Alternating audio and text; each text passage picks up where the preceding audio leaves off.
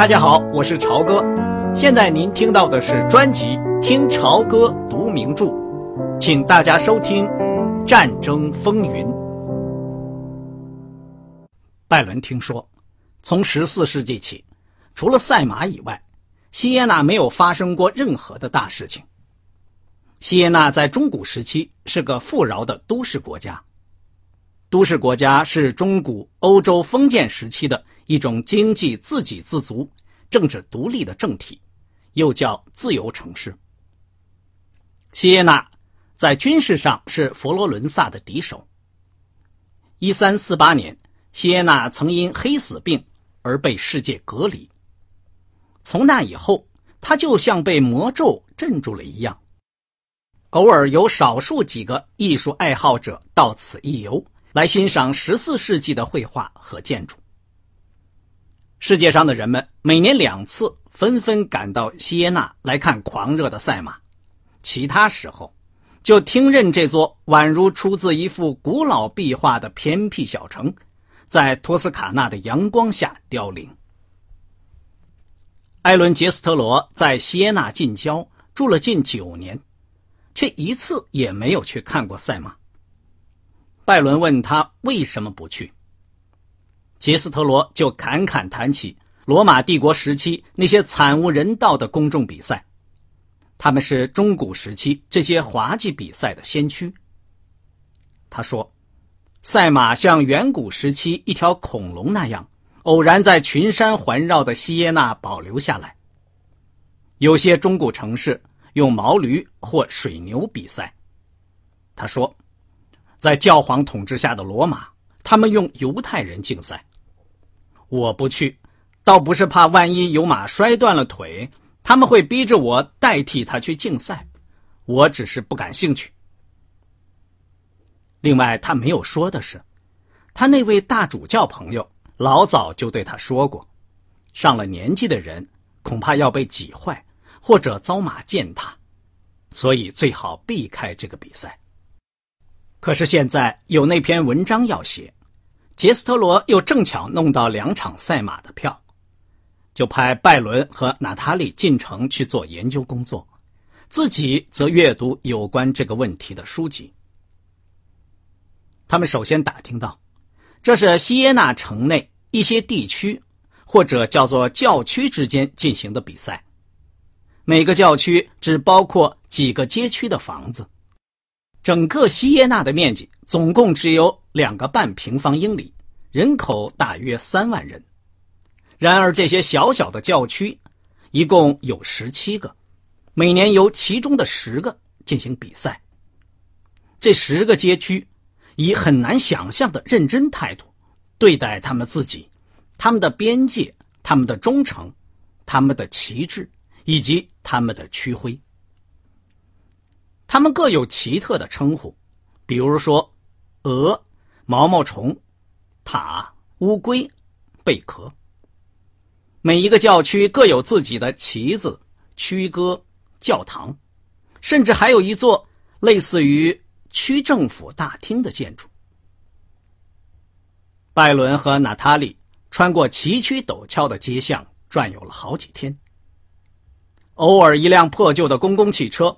噗噗噗的喷着气走过，他们俩为了保住性命，就得把身子紧贴住红棕色的高墙。西耶纳没有人行道，而那昏昏欲睡、杳无人迹的街道，比公共汽车也宽不了多少。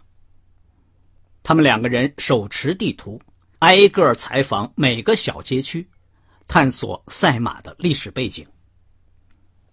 他们追溯过去几百年来这些市区如何结盟和结仇，比如豹区与长颈鹿区友好，龟区对蜗牛区深恶痛绝，诸如此类。这些街区之间的恩怨纠缠不清，十分要命，而且至今仍是如此。他们还了解到，世界著名的赛马比赛本身只是个可笑的骗局，而且。人人都知道这个事情，在市区里根本就没有马。每次比赛前几天，这些马才由附近的乡村拉到城里来。于是，参加比赛的市区就为马抽签儿。同样一匹神经麻木又持久力的老爷马，年复一年的拉回来，按照抽签的结果，从一个教区转到另一个教区。那么是怎样比赛呢？对骑师行贿，用药物刺激马，偷偷为跑得最快的马布下障碍，或者把骑师弄伤或者弄病。只有用这些办法。这场赛马才带出点暧昧的比赛意味，因此，结果上一般是最大、最富有的市区取胜。然而，比赛的结果也很难预料，因为一个小而穷的市区也可能情急生智，另出花样。他可能挥霍巨资进行贿赂，保证向未来的盟友效忠，发誓参加未来的某些阴谋，其目的仅仅是为了夺取锦旗。以装点他区政府大厅的门面，而赛马本身就是这么回事争夺一面绘有圣母像的旗帜。像中古时期的一切竞技一样，这种赛马也是在圣日举行，以表达对圣母的崇敬。因此，在锦标上就可以绘上圣母像。有几十面这种褪了色的锦旗悬挂在。各市区的区府大厅里，过了一阵儿，具有讽刺意味的是，连杰斯托罗本人对此也感兴趣了。他说：“诡诈显然是这种比赛的灵魂，古老欧洲的勾心斗角、行贿和会上加贿、欺骗和骗上加骗，对旧日盟友的突然反目，临时与多年宿敌暗中勾结。”种种诡计和尔虞我诈，这一切都以赛马为结果。那时候，一切阴谋就都在落日的余晖下表现出来。一天中午，他喜气洋洋地说：“好吧，这篇文章已经基本上准备好了。不管怎样，这些西耶纳人已经为欧洲的民族主义做出了一个奇特的小小的榜样。”大主教告诉我说，豹区的一个女人要是嫁了毛毛虫区或者塔区的一个男人，生孩子的时候，她一定得回到豹区街上的一幢房子里，以便确保他的孩子是属于暴区的。这是爱国主义。自然，关键还在于每年夏天这场疯狂的发病。这套过了时的哑剧，什么蜗牛、长颈鹿等等。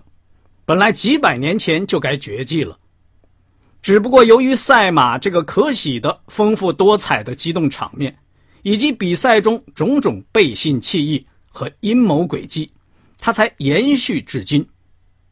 赛马就是一场战争。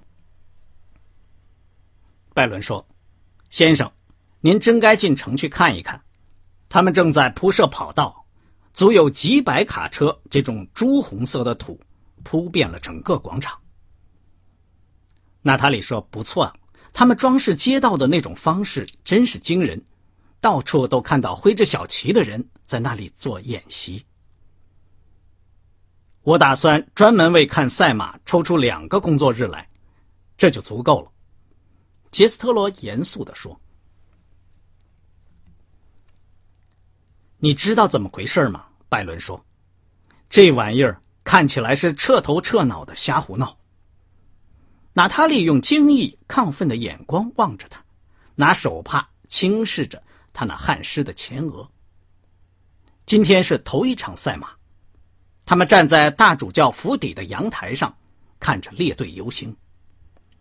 教堂正面的巨大阴影略微遮住了阳台的一端。杰斯特罗戴着他那顶黄色的巴拿马大草帽。身穿一套白衣服，正和大主教站在那里攀谈。拜伦和娜塔莉在烈日下挤在阳台另一端那些享受特殊待遇的看客中间。尽管这个姑娘穿的是一件无袖的淡红色亚麻衫，她还是不住的淌汗；而穿了一件蓝条纹复绸上衣、系着绸领带的拜伦，自然就感到非常不舒服。阳台下面，毛毛虫区的游行人群穿着黄绿两色的服装，袖子和宽松的短裤膨胀起来，长筒袜五颜六色，帽子上插了羽毛。他们正从人山人海的教堂广场往外走，一面朝着向他们欢呼鼓掌的人群挥动着一面面的大旗。同时，红黑两色的猫头鹰区的队伍正在进入广场，他们用旗子耍出同样的绝技，把旗子缠成漩涡，一对旗子连同旗杆一起抛到半空，并且交叉起来。挥旗子的人相互跳过对方的旗杆，还要使旗子保持流动。瞎胡闹，娜塔莉说。我觉得真是很神奇。这有什么神奇的？他们反复干着这同一套把戏。咱们在这儿已经待了好几个钟头了，豪猪区、鹰区、长颈鹿区和森林区还没有来炫耀他们的旗子呢。太阳都快把我烤熟了。拜伦，你要明白，神奇的是这流动的色彩和这些年轻人的脸。说实在的。这些人穿了中古时期的服装，要比穿日常的衣服自然的多，对不对？你看他们笔直的长鼻子，眼眶很深、神气忧郁的大眼睛，说不定他们确实是伊出斯坎人的后代，像他们自己所宣称的那样。花了半年功夫，拜伦说，独角兽区、豪猪区和长颈鹿区还特地盖了楼房和教堂。做了成千上万件的服装，整整一个星期什么也不干，专搞这套礼仪，排成大队，这里走走，那里走走，一路上吹吹打打，然后还要试跑。所有这一切都只是为了让一些衰老不堪的老爷马举行一场营私舞弊的比赛，而且他们宣称，还居然是为了圣母。啊，真是美极了！娜塔莉嚷道。猫头鹰区的两面旗子，这时在半空交叉成拱形。挥旗的人在观众的喝彩声中，把旗子拿住，然后旋转出红黑色精美的图案。拜伦擦了一下脸，接下去说：“今天我在俄区的教堂里，他们把马直接拉到教堂里去了，而且一直拉到圣坛跟前去接受祝福。”我本来不相信书上的说法，可是我亲眼见到了。那个神父把十字架放到马鼻子上替他祝福，马比人还懂事儿，一点也不动。我可是看透了，这是一种什么样的赛马比赛了。娜塔莉瞟了他一眼，感到好笑。可怜的布拉尼，意大利式的基督教确实害得你心神不定，是不是？莱斯里说对了。你只是个新教徒，难道马也属于教会吗？拜伦说。游行结束时，太阳已经落得很低了。从大教堂到广场走了一小段路，杰斯托罗就越来越感到紧张。拥挤的人群沿着那条狭窄的街道，摩肩接踵的移动着，个个兴高采烈。他们挤在古老宫殿的两堵红棕色的石墙之间赶着路，一边高声喊叫，一边指手画脚。这个小个子的教授不止一次趔趔趄趄，几乎绊倒在地上。他害怕的紧紧的抓住拜伦的胳膊：“你不会在意吧？我一向有点怕人群。我知道别人并不是有意加害于我，可是他们似乎不大理会我。”又是一阵拥挤，他们在一道低矮的拱门下停了下来，然后缓慢的挤了出去。我的天哪！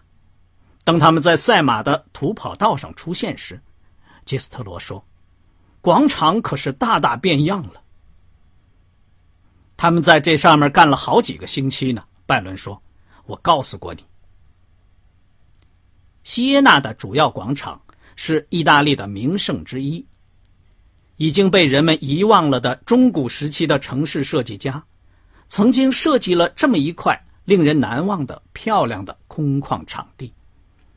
在它的边沿上，形成了一个半圆形的，是一片红色的宫殿，和十四世纪修建的市议政厅壮丽的、几乎垂直的正面。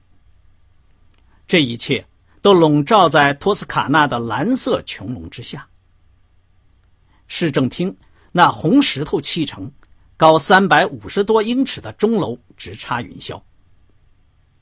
一年到头，这个贝壳形的巨大广场，除了一些摊贩和稀稀拉拉的行人外，始终是空荡荡的。环绕它的那些古老建筑，似乎已被遗弃，或在那里沉睡。